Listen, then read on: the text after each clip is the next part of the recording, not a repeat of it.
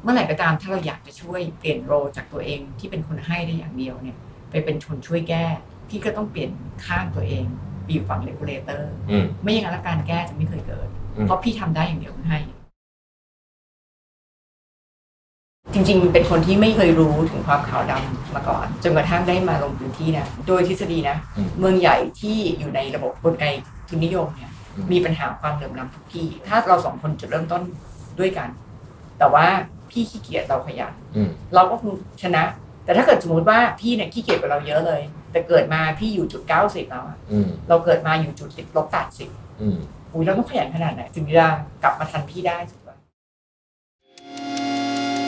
มิชชั่นทุ e มูลพอดแคสต์คอนเทนิววิดีโอมิชชั่น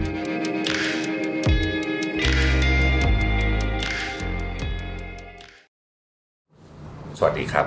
ยินดีต้อนรับเข้าสู่ Mission to the Moon นะครับอยู่กับประเวทหานจาหะครับ ถ้าพูดถึงการเปลี่ยนแปลงอะไรสักอย่างหนึ่งในปีนี้ที่บอกว่าเป็นการเปลี่ยนแปลงที่ใหญ่จริงๆเนี่ยผมคิดว่าการเปลี่ยนแปลงของกรุงเทพมหานครเนี่ยถือว่าเป็นเรื่องที่ใหญ่จริง ๆ นะครับ ตั้งแต่เรามี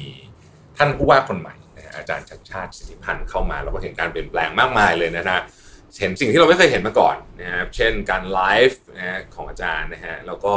เอ่อกิจกรรมต่างๆที่อาจารย์ได้ทำนะฮะ แล้วก็นโยบายใหม่ๆ ที่น่าสนใจมากมายทั้งที่เกิดขึ้นไปแล้วนะฮะกำลังดำเนินการอยู่แล้วก็จะเกิดขึ้นในอนาคตนะครับ ถ้าเกิดว่าใครติดตามอาจารย์ชาติชาติอยู่เนี่ยก็จะเห็นสุภาพสตรีท่านหนึ่งที่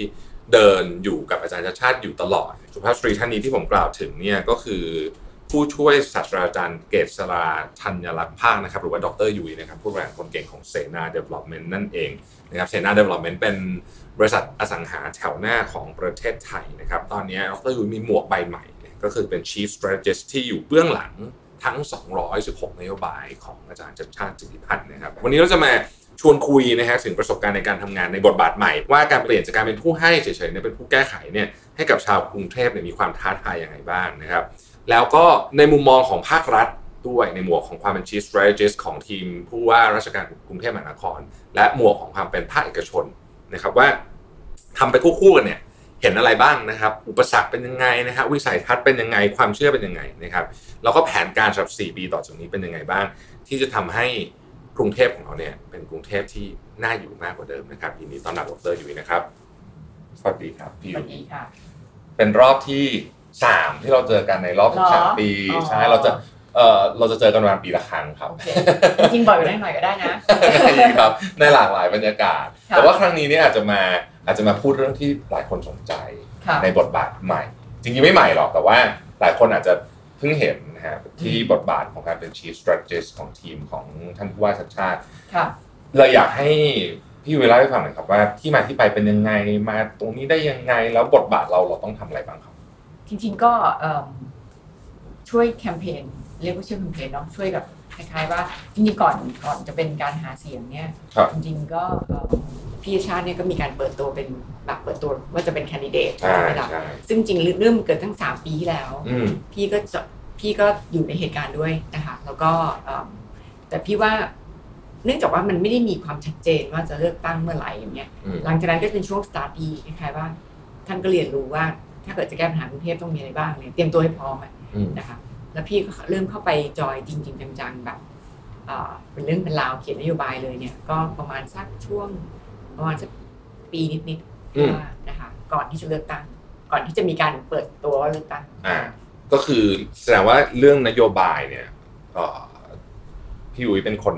ดูแลเรื่องนี้โดยตรงเลย จะจะพูดมันไม่ได้คือพี่ว่าเอ่อนโยบายเนี่ยพี่ชาติเป็นคนดูโดยตรงมากกว่า อืม แต่ว่าพี่อยู่อยู่ในส่วนหนึ่งที่เป็นทีมด้วย จริง ๆ ก่อนที่จะมีการหาเสียงเนี่ยจริงๆเราทำงานโดยที่ไม่รู้ไม่รู้ destination อะมานานมากนะเพราะไม่รู้เลยว่าจะเลือกเปล่า อืม พี่จำได้เลยว่ายังจะลุ้นเลยว่าจะมีการเลือกไหมอะไรเงี้ยนะคะ อืม ดังนั้นก็จะมีลงการลงพื้นที่ทำนโยบาย อืมอืม ถามว่าทำไมต้องลงพื้นที่คำว่าลงพื้นที่คนส่วนใหญ่จะเข้าใจว่ามันคือการหาเสียง อืมอืม แต่จริงๆ คือ ณ ตอนนั้นน่ะไม่มีประโยชน์ในการหา เพราะมันยังไม่ได้มีมีจะให้เก็บเสียงอะไร เออ ใช่ไหมล่ะ ตอนนั้นคือลงพื้นที่คือทำความเข้าใจกับปัญหา ครับ ซึ่งซึ่งไอ้ตรงช่วงนั้นก็เป็นระยะเวลาที่ไม่มีใครรู้ว่านานขนาดไหน อืม นะ แล้วก็ทำเป็นปีเหมือนกัน ก็เนี่ยพี่ก็ลงกับแกนี่แหละ ครับกระบวนการการมาถึงของนโยบายซึ่งมี 200 กว่านโยบายเนี่ยนะฮะเยอะมากเลยเนี่ยแต่ละนโยบายเนี่ยกระบวนการมันมายังไงครับ คือพี่ไปเนี่ยเผอิญโจทย์มาแล้ว คือใช้คำว่าเมืองน่าอยู่ ครับ คือเอ่อกรุงเทพเนี่ยเมืองน่าเที่ยว อืม อันดับหนึ่งอืม ของโลก ใช่ นะคะแต่เป็นเมืองน่าอยู่อันดับ 98 อ๋อคือน่าเที่ยวแต่ไม่น่าอยู่คือดีสำหรับนักท่องเที่ยว พี่ว่ามันมันมันสามารถจะแปลงได้ว่ามาสั้นๆดี อ่าโอ แต่อ เค ยู่ยาวๆแล้วไม่ดี อ่า อ่ะเอ่อดังนั้นเนี่ยเราก็เลยรู้สึกว่าถ้าเราจะทำเพื่อคนกรุงเทพเนี่ยมันควรจะน่าอยู่ อืม เพราะเราไม่ได้ทำเพื่อนักท่องเที่ยวอย่างเดียว อ่า ดังนั้นโจทย์ก็เลยมาว่า อยากทำเมืองให้เมืองน่าอยู่ อืม คำถามคือว่าเราจะใช้อะไรเป็นแกนคิด อืม ว่าเมืองจะน่าอยู่คืออะไรใช่ไหมเราก็ศึกษามันก็มีของ EIU ครับ นะคะจริงๆคำว่าเมืองน่าอยู่มีมีหลากหลายหลายค่ายนะ อืม EAU เป็นค่ายหนึ่ง ครับ เนี่ยนะคะก็เราก็มาดูว่า EAU เนี่ยมีอินเด็กซ์ของเขาเมืองน่าอยู่คืออะไรบ้าง อืม เราก็เอาตรงนั้นมามาแตะมาศึกษา อืม แล้วจริงๆคำว่า 9D เนี่ยจริงๆเป็นศัพท์เป็นวิธีแปลงสารของเราเอง อืม แต่ว่าทั้งหมดใน 2014 เนี่ยเพื่อตอบคำถามคำว่าเมืองน่าอยู่ ครับ ซึ่งอินเด็กซ์มีมากกว่า 9 อีก อืม แต่ว่าเรามาแปลงเป็น 9 เพื่อให้เข้าใจง่าย แต่ทั้งหมดเนี่ยเพื่อตอบคำถามคล้ายๆว่าถ้าพูดเหมือนรายการชิงแชมป์คือว่าถ้าทำหมดเนี่ยหวังว่าอันดับจะขึ้นจาก 98 ไปอันดับที่ดีกว่านี้ครับ ครับ เวลาเระวางนโยบายพวกนี้เนี่ยมันผมเชื่อมันคงต้องมีความท้าทายเยอะมาก เพราะว่า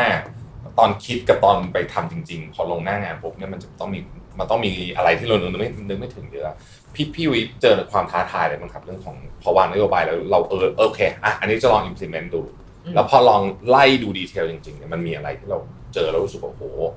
เป็นอุปสรรคเยอะไหมครับ คือแบ่งเป็นสองตอนเนาะตอนแรกเนี่ยจริงๆ ตอนทำนโยบายเนี่ยคือเนื่องจากพี่กับพี่ชาติเนี่ยพี่ว่าสเตตัสโคเราไม่เท่ากัน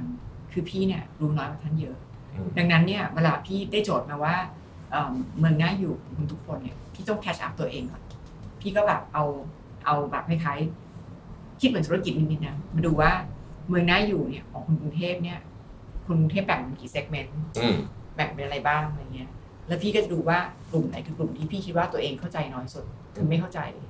แล้วพี่ก็ต้องยอมรับว่ากลุ่มที่พี่เข้าใจน้อยสุดเนี่ยคือชุมชนแออัดดังนั้นพี่ก็เลยไปตรงนี้เยอะหน่อย อืม แล้วตอนที่ทำเนี่ยพยายามที่จะไม่เอาเป็นว่าแทบไม่มีอะไรที่เราแบบนั่งอยู่บนโต๊ะเราก็คิดอะไรเงี้ยส่วนใหญ่ก็จะเป็นว่าไปคุยกับชาวบ้านเข้าใจปัญหา แล้วก็คุยกับคนที่เคยช่วยคือ NGO แล้วก็มีอาจารย์ที่ทำสตาร์ดี้อย่างคนไร้บ้านเงี้ย ครับ พี่นอกจากไปคุยกับที่คนไร้บ้านจริง ๆ ที่เอ่อหัวลำโพงพี่ก็คุยกับ NGO คุยกับอาจารย์มหาลัยที่เคยทำรีเสิร์ชเพื่อจะเข้าใจคอนเท็กซ์และเข้าใจสิ่งที่เขาเคยแก้ อืม พี่ชอบคิดอย่างนี้นะ ถ้ารัฐแก้ได้หมด NGO ไม่ต้องมีก็ได้ อืม แต่แสดงว่าถ้ามี NGO อยู่แล้ว NGO ยังเหนื่อยขนาดเนี้ยแสดงว่ารัฐยังช่วยแก้ได้น้อย อืม พี่ก็จะพยายามเข้าใจก่อนว่าเป็นยังไง นี่คือ โรในการทำงาน แต่ว่าอีกสิ่งหนึ่งที่อยากถามพี่ยุ้ยคือทำไมถึงอยากมาทำตั้งแต่แรกครับตอนเริ่มต้นหรือย้อนหลังกลับไปก่อน ก่อนที่จะเข้ามาในทั้งหมดเนี่ย จริงๆเอิ่มพี่ชาติชวนก่อน อืม ชวนตั้งแต่ 3 ปีที่แล้วตอน ครั จะ บ ขึ้นตอกลง อืม ตอนนั้นคือบ้านพี่นักธุรกิจนะ ครับ ก็ไม่มีใครอยากให้ให้ให้ให้แบบมาทำกันเมืองมากอะไรเงี้ยนะคะ แล้วก็พี่เองก็พี่ไม่รู้สึกว่าตัวเองเก่งพอด้วยนะตอนนั้นนะคะ แล้วก็ถึงตอนนี้ก็ไม่ได้ว่าเก่งนะแต่ว่าคือตอนนั้นก็รู้สึกว่าตัวเองไม่ได้รู้จักปัญหาดีพอ แล้วก็ ครับ ไม่ได้มีความสามารถมากขนาดนั้น แต่ว่าขณะเดียวกันเนี่ยตอนช่วงโควิด ครับ อ่ะพี่ชายก็ชวนพี่ไปแจกถุง อ่า อ่าพี่ก็ไป พี่ก็ทำเสร็จนะทำทำแจกถุงเยอะมากเลยแจกถุงให้กับชาวบ้านใช่ปะมันก็จะมีเหตุการณ์อย่างที่พี่รู้สึกแบบกระทบจิตใจมากอย่างเช่นว่ามีป้าเนี่ย เขาจะพี่ก็ให้ถุงเขา แล้วพี่ก็ถามเขาว่าเขาตกงานคนนี้พี่ก็เลยถามว่าป้าจะทำยังไงต่อเออเนี่ย ถ้าเกิดถุงนี้หมด ป้าก็ตอบว่า พูดภาษาง่ายๆคือว่า หวังลุ้นว่าจะมีถุงต่อไปมาให้ อืม คำพูดเนี้ย มันน่าคิดอยู่หลายเรื่องนะเพราะคุยกับป้านานๆเราจะรู้สึกว่าจริง ๆ ป้าไม่ได้ไม่ได้อยากรอถุงป้าอยากทำงาน อืม แต่ป้ารู้ว่าตอนเนี้ยมันไม่มีงานที่ทำ อืม ถึงต้องตอบว่ารอถูก แต่คำถามคือพี่จะไปช่วยให้คนแถวนั้นอีกเยอะแยะเลยมีงานเนี่ย ไม่รู้เหมือนกันจะช่วยยังไงเพราะพี่เป็นเอกชน อืม มันก็เลยทำให้พี่รู้สึกว่า เมื่อไหร่ก็ตามถ้าเราอยากจะช่วยเปลี่ยนโรลจากตัวเองที่เป็นคนให้ได้อย่างเดียวเนี่ย ไปเป็นคนช่วยแก้ ไม่ต้องเยอะก็ได้นะ แต่แค่เริ่มต้นจากอยากแก้บ้างเนี่ยพี่ก็ต้องเปลี่ยนข้างตัวเองไปอยู่ฝั่งเลกูลเลเตอร์ อืม ไม่อย่างนั้นแล้วการแก้จะไม่เคยเกิด อืม เพราะพี่ทำได้อย่างเดียวคือให้ อืม นั่นคือจุดที่ทำให้พี่เริ่มคิดจริงจัง จากวันนั้นมาก็ก็เลยเริ่มจากจุดที่ว่าแค่เป็นคนที่เวลาพี่ชัดไปบริจาคอะไรแล้วพี่เอาถุงไปด้วย เปลี่ยนเป็นคนไปอยู่ในทีม แกก็แนะนำให้รู้จักคนในทีม ซึ่งก็มีแต่เด็ก อืม ๆ แล้วก็ในทีมมีสิบกว่าคนเองนะ ฮะ แล้วก็บอกว่าเนี่ยอาจารย์ยุ้ยแบบจะมาช่วยเราทำนโยบาย ซึ่งตอนนั้นยังไม่มีใครรู้เลยจะเลือกเมื่อไหร่ อืม นะงั้นหน้าที่เราคือทำนโยบาย ครับ กับลงพื้นที่ อืม ก็แค่นี้แล้วก็ทำอยู่อย่างเงี้ย นานมาก อืม จนกระทั่งถึงเอ่อจุดที่เริ่มมีข่าวว่าจะเลือกตั้ง อ่า จำได้ไหมาตอนนั้นยังรุ้นกันอยู่เลยว่าจะมีจริงเป ล่า ซึ่งคนส่วนใหญ่คิดว่าไม่มี อืม ใช่ไหม ใช่ คะ ใช่ใช่ใช่ใช่ใช่ เออพี่ก็แบบทำงานต่อไปอะไรเงี้ย ก็แล้วเผอิญมันมี อ่า มีเสร็จปุ๊บก็เลยเริ่มเข้าเข้าโหมด จากการที่แค่ draft up นโยบายเนี่ยมาเป็นโหมดของการเริ่มคิด strategize การหาเสียงละ อ่าน โยบายกับหาเสียงมันไม่จำเป็นต้องเป็นเรื่องเดียวกันเสมอ อืม นะคะนโยบายเป็นเป็นคอนเทนต์แต่หาเสียงคือการ communicate อ่า อ่ะคราวนี้ก็เริ่มมาละคราวนี้ก็จะเริ่มมาวิธีเริ่มมาการ communicate เริ่มมาคิดว่าเอิ่มพี่ก็คิดแบบนักธุรกิจคิดอะนะแบบโอเคงั้นเรามาดูดีว่าพี่กับโพลนิดามาดูว่าเอ่ออาจารย์ชัดนำทุกครั้งแต่ว่าพี่ก็จะโทรไปแยก เราเราเรานำตรงไหน เรายังเหมือนกับเปรียบเทียบแล้ว อืม นอดน้อยตรงไหนปรากฏว่าสิ่งที่เราเจอครั้งประมาณสักครั้งแรกๆที่เราดูเนี่ยคือว่าอาจารย์ชาติเนี่ยได้คะแนนผู้ชายเยอะมาก อืมอืม แต่คะแนนผู้หญิงเนี่ยไม่ชนะขาด อืม ปริมปริมๆแล้วผู้หญิงเนี่ยอันดีไซซีฟเยอะนะตอนนั้น อืม แต่ผู้หญิงที่อายุเยอะเนี่ยไปชอบอีกกลุ่มอีกกลุ่มหนึ่ง อืม ตอนนั้นพี่ก็เลยเริ่มเจาะ s t r a t e g i กลุ่มนี้ โดยการมี communication ถึงกลุ่มนี้เป็นพิเศษ เพราะว่ามันยังอ่อนใช่ไหมคิดคิดเหมือนนักธุรกิจอะคราวนี้แต่ว่าตอนแรกเนี่ยคิดแค่ว่าจะ communicate แต่หลังจากคิดไปถึงระดับหนึ่งปุ๊บปรากฏว่าพี่ก็ไปศึกษา ปรากฏมันมีนโยบายเพื่อผู้หญิงเองจริง ๆ ในแง่ของเมือง อืม มันมี City of Women ในแง่ที่ว่า ถ้าเราอยากทำให้เมืองเนี่ยน่าอยู่สำหรับผู้หญิงเนี่ยต้องคิดในมุมผู้หญิงด้วย อืม เพราะผู้หญิงมีความต้องการที่ต่างกับผู้ชายบ้าง อืม มันก็เลยมาถึงซึ่งคำว่านโยบายเพื่อผู้หญิง อืม อ่ะก็อันนี้ก็เป็นที่มา ย้อนกลับมาที่นโยบายครับพี่วิพี่วิมีประสบการณ์ในแวดวงอสังหามานานมาก แล้วก็ทำมาหลายโปรเจกต์หลายลักษณะเนี่ยที่ที่ประสบการณ์นอกจากความเป็นนักธุรกิจแล้วเนี่ยประสบการณ์ในแวดวงอสังหาริมทรัพย์ของเราเนี่ยเอามาเอามาเอามาช่วยคิดนโยบาย หรือว่าเอามาพยายามใช้แก้ปัญหาของกรุงเทพด้วยไหมฮะ ใช่พี่ว่ามันมา มันมาด้วยกันเนาะ คือมัน อืม เหมือนกับว่า เวลาเราอยู่ในเอ่อโลกของนักธุรกิจเนี่ย แล้วก็เป็นอสังหาเนี่ย เราก็จะเจอเซตของชาเลนจ์แบบหนึ่งซึ่งเจอบ่อยๆ คือเซตของชาเลนจ์ของการเป็นนักธุรกิจเนี่ย มันก็จะมีเซตประเภทที่ว่าเจอแพทเทิร์นเจอแล้วเจออีกเจอแล้วเจออีก หรือไม่ก็โควิดก็เป็นเซตของชาเลนจ์แบบหนึ่ง หรือไม่เหมือนตอนเนี้ยอยู่ๆก็มีต้นทุนที่แพงขึ้นมาก อืม เป็น set of challenge แบบหนึ่งที่เรา unexpected อืม นะคะพี่ว่าไอการโคบถึง challenge ต่างๆเหล่านี้เป็นอินสติ้งหนึ่งของนักธุรกิจที่ปกติแล้วต้องมี ใช่ไหมคะเราก็ต้องเตรียมตัวว่าจะมี อืม พี่ว่าตรงเนี้ยก็เป็นอินสติ้งที่จริง ๆ แล้ว เรามาคิดในคอนเท็กซ์ของการทำได้ทุกอย่าง อย่างเหมือนตอนเนี้ยถามว่าเราทำนโยบาย 214 เรากำลังคิดนโยบาย วันดีคืนดีเกิดไฟไหม้อันนี้เราก็ไม่ได้คิดถูกปะ อืม แต่จริง ๆ แล้วเนี่ยเมืองก็จะเป็นแบบนี้แหละ ครับ มันจะเกิดสิ่งที่เราไม่คาดคะเนอยู่มากมายนะคะเพียงแต่เราต้องมีคล้ายๆภูมิคุ้มกันพอ ที่จะรู้ว่าเวลามันมีปุ๊บเนี่ยเราจัดการยังไง อันนี้ก็จะเป็นสิ่งที่เราไม่ใช่อยู่ใน 214 อืม แต่ 224 เนี่ยจะเป็นจะเป็นนโยบายในเชิงที่แบบ ไม่ใช่เหมือนกับอยู่ๆมันไม่คาดคะเนว่าเกิดมันคือมันอยู่มันอยู่แล้วอย่างเงี้ย อืม คนคนรายได้น้อยไม่มีที่อยู่อาศัยมัน ครั อบ ยู่อยู่แล้ว อืม งั้นเราแก้ปัญหานี้ยังไง มันก็จะมีสองสองเรื่องที่เข้ามาพี่คิดว่ามุมมองของการนักธุรกิจเนี่ยมุมมองในการแก้ปัญหามุมมองในการแก้โจทย์ มุมมองในการ manage expectation มุมมองในการ manage ความเสี่ยงเนี่ยมันก็เอาไปใช้ได้นะกับการ อืม ทำทุกอย่าง อืมครับ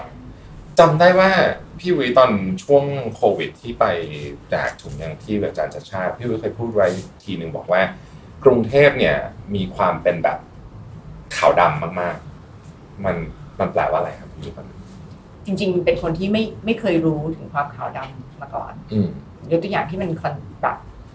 แตกต่างกันมากสุดเนี่ย เช่น ชุมชนแออัดทองหล่ออะ มันอยู่หลังสถานีตำรวจทองหล่อ ครับ ออกมาหน้าสถานีเนี่ย คือตรงกลางทองหล่อเลยนะ คือ คือจุดไข่แดงของทองหล่ เอ อ อ ที่ดินตรงนั้นตารางวาสามล้าน อืม พี่เดินเข้าไปเนี่ย ใช้เดินเลยนะ ไม่ต้องขับรถเลยนะ เดินเข้าไปเนี่ยหลังสถานีตำรวจเนี่ย มันคือชุมชนแออัดที่แบบ ที่แออัดแบบ ไม่มีที่อยู่แล้วมันไม่มีจริง ๆ เลยอ่ะมันแย่เอาการเลยนะนั่นคือความขาวดำของประมาณห้าร้อยเมตร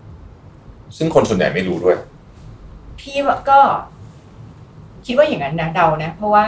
ถ้าเกิดเราเป็นคนที่ใช้ชีวิตอยู่ในที่ดินสามล้านต่อตารางวาเนี่ย อืม เราคงไม่อยู่ๆเดินเข้าไปข้างในตรงนั้นใช่ไหมแต่จริงใกล้มากเลยนะ อืม ใกล้มากเลย อืม มันก็เลยเห็นความขาวดำชัดๆอยู่ตรงเนี้ย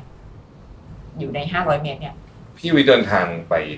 เมืองใหญ่มาทั่วโลกเนี่ยฮะแล้ววันเนี้ยได้กลับมาทำงานที่ที่เกี่ยวข้องกับเมืองใหญ่เหมือนกันก็คือกรุงเทพของเราเนี่ยเอ่อ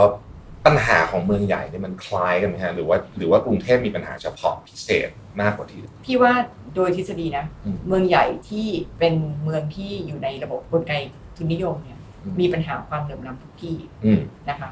โดยทฤษฎีแล้วก็เข้าใจได้ยิ่งมีทฤษฎีใหม่ๆ เนี่ย ออกมาเลยบอกว่า ถ้าที่ไหนเป็นกลไกทุนนิยม ที่นั่นต้องมีความเหลื่อมล้ำ อ่า แต่ว่าจริงๆ แล้วเนี่ยเอ่อทางที่ดีคือรัฐต้องเข้ามาคล้ายๆ regulate a bit นิดๆ หน่อยๆ เพื่อให้ความเหลื่อมล้ำเนี่ยไม่ไม่ไม่ไม่ไม่ไม่อย่างนี้มากอะไม่ห่างมาก คือเวลาสมมติมันมันสมมติมันเป็นแกลแค่นี้นะ แล้วรัฐทำอะไรหน่อยเนี่ยมันอาจจะปิดแกลหรือไม่ก็อยู่เมนเทนประมาณนี้ อืม แต่ว่าเวลาเราไม่ทำอะไรเลยอ่ะมันจะค่อยๆ ห่างไปห่างไป แล้วเวลามันห่างมากปุ๊บเนี่ยมันจะยิ่งยากเย็นแสนเข็ญมากขึ้นเรื่อยๆ ในการจะเอามันกลับมา อืม แล้วพี่ว่ากรุงเทพวันเนี้ยเป็นประมาณเนี้ยถามว่าต่างที่อื่นยังไงมันห่างมากไง อืม ถามว่าคำว่าไม่เหลื่อมล้ำแปลว่าอะไรคำว่าไม่เหลื่อมล้ำแปลว่าอะไรแปลว่าทุกคนต้องได้ผลตอบแทนเท่ากันหรอพี่ว่าก็ไม่ใช่นะ อืม คือระบบทุนนิยมบอกว่าใครขยันกว่าคนนั้นก็ได้ไป อืม ใครเก่งกว่าคนนั้นได้ไปถูกปะซึ่งพี่ก็ยังเชื่อว่านี่คือระบบที่ดีที่สุดในโลก คือคนขยันกว่าควรจะได้ผลตอบแทนที่ดีกว่า ไม่อย่างนั้นคนก็ไม่ต้องขยันก็ได้นะคะแต่ความเหลื่อมล้ำแปลว่า เราควรทำให้คนสองคนเนี่ยอยู่จุดเริ่มต้นที่ใกล้ๆกัน อืม ซึ่งจริงๆแล้วกรุงเทพเนี่ยถ้าไปดูตามแรงกิ้งเนี่ยก็เป็นเมืองที่มีความเหลื่อมล้ำอันดับต้นๆเลยนะ อืม ของเอเชีย ซึ่งก็ไม่น่าแปลกใจ ถ้าที่เราลงลึกๆนะ ไม่น่าแปลกใจเลย เราเอาเอาระบบเบสิกที่สุดนะ ของของการทำให้เกิดความเหลื่อมล้ำเนี่ยคือระบบการศึกษา อืม ครับ เราเคยได้ยินคนที่มีทางเลือก พูดว่าอยากส่งลูกเรียนในกรทมไหม ไม่เคย ไม่เคย อืม นี่คือเบสิกสุดแล้วนะ อืม ของระบบการศึกษา คนมีอันจะกินส่วนใหญ่ หรือพี่ใช้คำว่าคนมีทางเลือกแล้วกันนะ อ่า ก็เป็นตามยุคสมัยนะบางทีก็อยากอยู่โรงเรียนเครือมหาวิทยาลัย อ่า บางทีก็อยากอยู่โรงเรียนเครือคริสต์อะไรอย่างนี้ใช่ไหมล่ะเดี๋ยวนี้ไปกันใหญ่แล้ว ไม่เชื่อแม้กระทั่งต่างส่วนของประเทศ อืม ไปให้ลูกอยู่โรงเรียนเอิ่มหลักสูตร อินเตอร์หมด อินเตอร์หมด อืม ขณะที่คนที่จริง ๆ แล้วนี้การศึกษามาก เพราะเป็นแคปิตอลเดียวที่เขาจะมี อืม อยู่โรงเรียนต้องอยู่ในกรทม อืม แล้วในกรทมเนี่ยขณะที่เราเป็นเมืองท่องเที่ยวอันดับหนึ่งของโลก มีอยู่ประมาณเจ็ดสิบโรงในสี่ร้อยกว่าโรงที่สอนสองภาษาแค่นี้ก็เห็นความต่างแล้วนะ อืม แค่เนี้เบสิกแล้วนะนี่พี่ยังไม่ลงลึกกว่านั้นนะยังไม่ลงลึกถึงหลักสูตร ยังไม่ลงลึกถึงวิชาการ ยังไม่ลงลึกถึงว่าครูในโรงเรียนเนี่ยมี incentive ในการสอนไหมเพราะเป็นลูกจ้างชั่วคราวกันเยอะ มีอีกเยอะเลยที่เป็นปัญหาเอานี่แค่เบสิกเลยดังนั้นพี่ถึงบอกว่าความเหลื่อมล้ำเนี่ยเป็นปัญหาที่เกิดขึ้นมายาวนาน แล้วก็เหลือหลังแล้วก็วิธีการสร้างทำให้ความเหลื่อมล้ำดีขึ้นเนี่ย คือพูดแล้วมันไม่ไม่ถึงมันจะรู้สึกไม่เร็วถึงใจนะ แต่ underlying โดยทฤษฎีคือ education กับ health คือสาธารณสุขต้องดี อืม ให้เขามีแรงในการต่อสู้อืมมีสวัสดิการสาธารณสุข ระบบการศึกษาให้สำคัญมาก อืม เพื่อให้เขาเนี่ยหลุดพ้นจากความยากจนมาทำกะมาทำงานได้ถูกปะ อืม สองอย่างเนี้ย ครับ มันคือ underlying ของสิ่งที่ต้องแก้ อืม แต่มันไม่มันพูดแล้วมันไม่เร็วไงมันไม่ใช่ว่าพี่พูดปุ๊บมันจะหลุดจากความยากจนเลยถูกปะ ดังนั้นมันก็จะมีนโยบายต่างๆ ที่เกี่ยวข้องกับการให้อยู่ดี อืม แต่ว่าถ้าจะแก้โดย root cause อะ อืม อันนี้คือ 2 นโยบายหลักที่เราต้องทำ ซึ่งก็อยู่ในนโยบาย 214 ด้วย แต่ก็ต้องใช้เวลาหน่อยหนึ่ง ใช่ ใช่ไหมฮะ มันไม่รวดเร็วหรอก คือจริงๆอ่ะพี่ยุ้ยมันคือการเพิ่มโอกาสให้กับคนใช่ไหมครับจริงๆแล้วอ่ะ พี่แค่รู้สึกว่า ถ้าเรามีจุดเริ่มต้นที่ใกล้ ๆ กันอะ อืม มันถึงมีแรงจูงใจให้เขาสู้ ครับ ถูกไหม อืม คือ in in a way เนี่ยถ้าเราเป็นเขาเนี่ยบางทีเราอาจจะไม่มีแรงจูงใจนะ ใช่ เพราะมันแบบเกิดมาก็อยู่หลังมากแล้วอะไรเงี้ย ดังนั้นมันก็มีหลายเรื่อง แต่ว่าการที่เราจะพูดว่า เฮ้ย งั้นคุณต้องเรียนนะ อย่างเดียวเนี่ย ถือว่าเป็นการแก้ปัญหาที่ไม่จบ อืม เนื่องจากว่าถ้าเราไปลึกๆในชุมชนเนี่ย ปัญหาที่เขาไม่เรียนเนี่ยมันมีเยอะกว่านั้น อืม ส่วนใหญ่แล้วเนี่ยมาจากไม่มีเงินเรียน อืม เราบอกว่า เอ้ย กทมมันค่าใช้จ่ายไม่มีนี่หว่า แต่จริงๆแล้วมันก็ยังมีบ้าง อืม และนอกจากนั้นแล้วเนี่ย คือเขาไม่มีรายได้ในครอบครัว อืม เขาก็เลยต้องให้ลูกเนี่ยออกมาทำงาน อืม ใช้แรงงาน เพื่อให้มีรายได้ในครอบครัวพอ ดังนั้นการที่กรทมเนี่ยเซฟเงินไม่ต้องจ่ายค่ากรทมอย่างค่าเรียนอย่างเดียว อาจจะไม่ได้แก้ปัญหา อืม ถูก บาทก็ต้องกลับมาอีกว่าแปลว่าคนในว่าคนในบ้านเขาอะมีรายได้ไหม ครับ อย่างนี้นะดังนั้นเนี่ยเราก็เข้าไปแก้ตรงนี้ด้วย คือเราก็เข้าไปคิดว่าเออเนี่ยเราถึงอยากท่านถึงอยากมีนโยบายแบบสนามกีฬาทุกชุมชน อ่า ท่านอยากมีนโยบายเรื่องสวนสาธารณะ อืม ท่านอยากมีนโยบายเรื่องเกี่ยวกับห้องสมุด ท่านอยากมีนโยบายเรื่องเกี่ยวกับว่าเอิ่มเอาความช่วยเหลือจากเอกชนก่อให้เกิดให้เด็กมีอุปกรณ์การศึกษาที่ดีขึ้นอะไรเงี้ยมันก็ อืม ดังนั้นมันก็มีหลาย ๆ อย่างที่ต้องทำไม่ใช่แค่บอกว่าเฮ้ยโรงเรียนฉันดีแล้วมาเรียน อืม เพราะโรงเรียนถึงแม้โรงเรียนจะดีแล้วมาเรียนเนี่ยเขาอาจจะมาเรียนไม่ได้ก็ได้นะ อืมโหนี่ก็เป็นหนึ่งในปัญหาใหญ่ของกทมแต่ว่าอยากชวนพี่วิวคุยเรื่องปัญหาอื่นด้วยที่เป็นปัญหาซ้ำซากเดิมๆของเราน้ำท่วมรถติดอะไรรถเมล์ช้าอะไรพวกเนี้ยสารพัดฟุตบาทอะไรที่เราเห็นเห็นๆกันอยู่เนี่ยฮะเอิ่มพอตอนนี้เราเข้ามาทำงานเต็มตัวแล้วเนี่ยพี่วิรู้สึกว่าปัญหาพวกนี้เนี่ย มันจะต้องถูกแก้ไงฮะเพราะว่ามันมันก็มีมาเป็นตั้งแต่แบบผมจำความได้เลยพวกเนี้ยแล้วมันก็ยังคงอยู่ โอเค คิดว่าจะทำยังไงให้มันค่อยๆดีขึ้นนะ พี่ว่าเทคโนโลยีช่วย อืม พี่ว่าท่านว่าก็ bring change นะ คือเปลี่ยน อ่า โ e แล้วก็สามารถจะทำให้ทุกคนเห็นถึงการทำงานที่ไม่จำเป็นที่เอ่อกรุงเทพต้องทำคนเดียว คืออ ม เราต้องยอมเราต้องยอมรับโรลก่อนว่ากรุงเทพเนี่ยไม่ได้มีอำนาจในการจัดการทุกอย่างใน อ่าก รุงเทพนะดังนั้นถ้าเกิดเราบอกว่าเริ่มเราเริ่มต้นในการบอกว่า แก้ได้เฉพาะปัญหาที่กรุงเทพรับผิดชอบนะ อย่างนั้นจะมีปัญหาเยอะมาก อืม ที่คนกรุงเทพไม่ถูกแก้ดังนั้นท่านก็แสดงให้เห็นแล้วว่า เราข้ามข้ามองค์กรได้ อ่า คือเมื่อก่อนเนี่ยพี่ว่าข้ามสำนักยังยากเลยอะ อืม เดี๋ยวเนี้ยเดี๋ยวเนี้ยท่านทำให้เห็นว่าเราข้ามองค์กรเลย อืม ตอนนี้ที่ทำเนี่ยคือเนื่องจากว่าทีมเนี่ยมันไม่มีการเมืองอะไรมากอะ อื เพราะมันมาจากที่เดียวกันหมด อืม ดังนั้นก็เลยตอนนี้ก็เลยกลารว่า คือเราข้ามสำนักกันได้เลย อืม เพียงแต่ว่ามันต้องมีคนไปดรายหน่อยนะ อื เพ ม ราะปกติเขาเคยชินกับการที่ทำแต่ละสำนักอะไรอย่างเงี้ยนะคะดังนั้นเนี่ยเอ่อพี่คิดว่าสิ่งที่ท่านกำลังทำเนี่ยท่านกำลังพิสูจน์ว่าจริงๆแล้วโปรโตคอลเดิมเนี่ยแก้ได้ อืม เพียงแต่ว่าเราเนี่ยเอ่อเราแก้โดยเริ่มท่านเป็น change agent ก่อน อืม ให้เห็น อันที่สองเนี่ยเทคโนโลยีช่วย เทคโนโลยีแบบเช่น เราบอกว่าเรามี traffic ฟองดู อ่า ในการรายงาน Fondue ถูกไหม ครับ อีกหนึ่งเทคโนโลยีที่สำคัญมากคือ การเข้ามามีส่วนเกี่ยวข้องของประชาชน อืม ประชาชนเข้ามามีส่วนเกี่ยวข้องผ่านโซเชียลมีเดียทุกแพลตฟอร์ม อ่า อันนี้ก็คือเทคโนโลยีเหมือนกัน ครับ มันก่อให้เกิดการผลักดัน อืม ที่เกิดการเปลี่ยนแปลงได้ ครับ แล้วก็มีท่านเนี่ยเป็น driver สำคัญ อืมเป็นอินสปิเรชันด้วยเนาะผมว่าหลายท่าน เดี๋ยวนี้เดี๋ยวนี้เขาแซวผมชอบแซวน้องที่ออฟฟิศที่บอกว่าเบื่อเหนื่อยแบบอะไรขี้เกียจมันบอกไปดูไลฟ์ท่านชัดชาติแล้วก็กลับไปทำงานซะ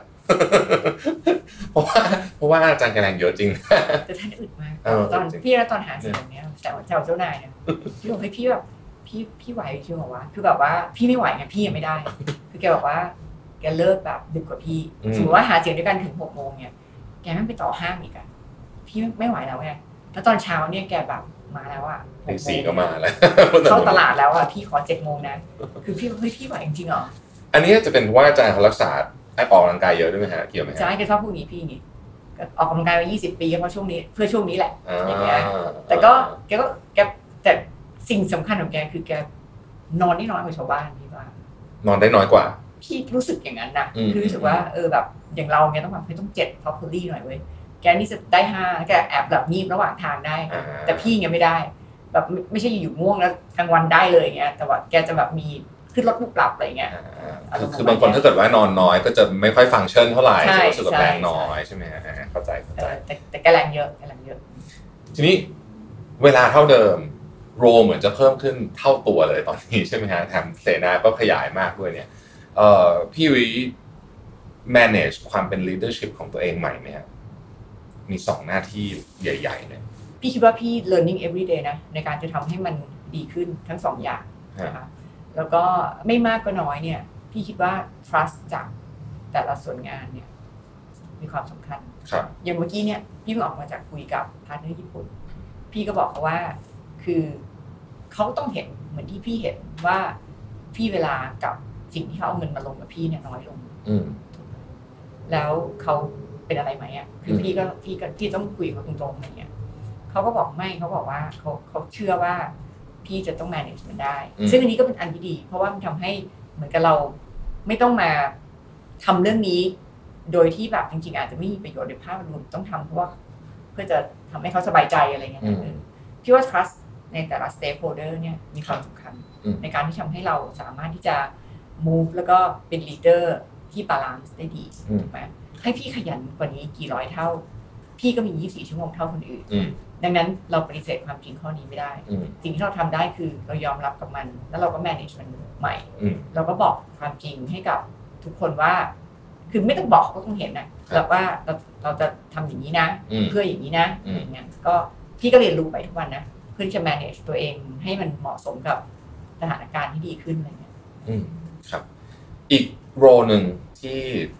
สำคัญไม่แพ้สองโรนี้ก็คือโรของการเป็นคุณแม่ ซึ่งก็เป็นงานที่หนักไม่แพ้กัน พี่วิพี่วิทำยังไงครับ ตอนนี้ manage เรื่องเรื่องลูกๆยังไงบ้างครับ ก็มันมันไม่ได้มีสูตรอะไรนะพี่เนี่ยคือ อืม คือพี่ก็แบบว่าก็พี่ก็เหมือนทุกคนคือว่าตื่นมาทำงานอะไรเงี้ย แต่พี่ก็จะตัดในสิ่งที่พี่แบบ ตัดได้อย่างเช่น พี่เป็นนักธุรกิจที่ไม่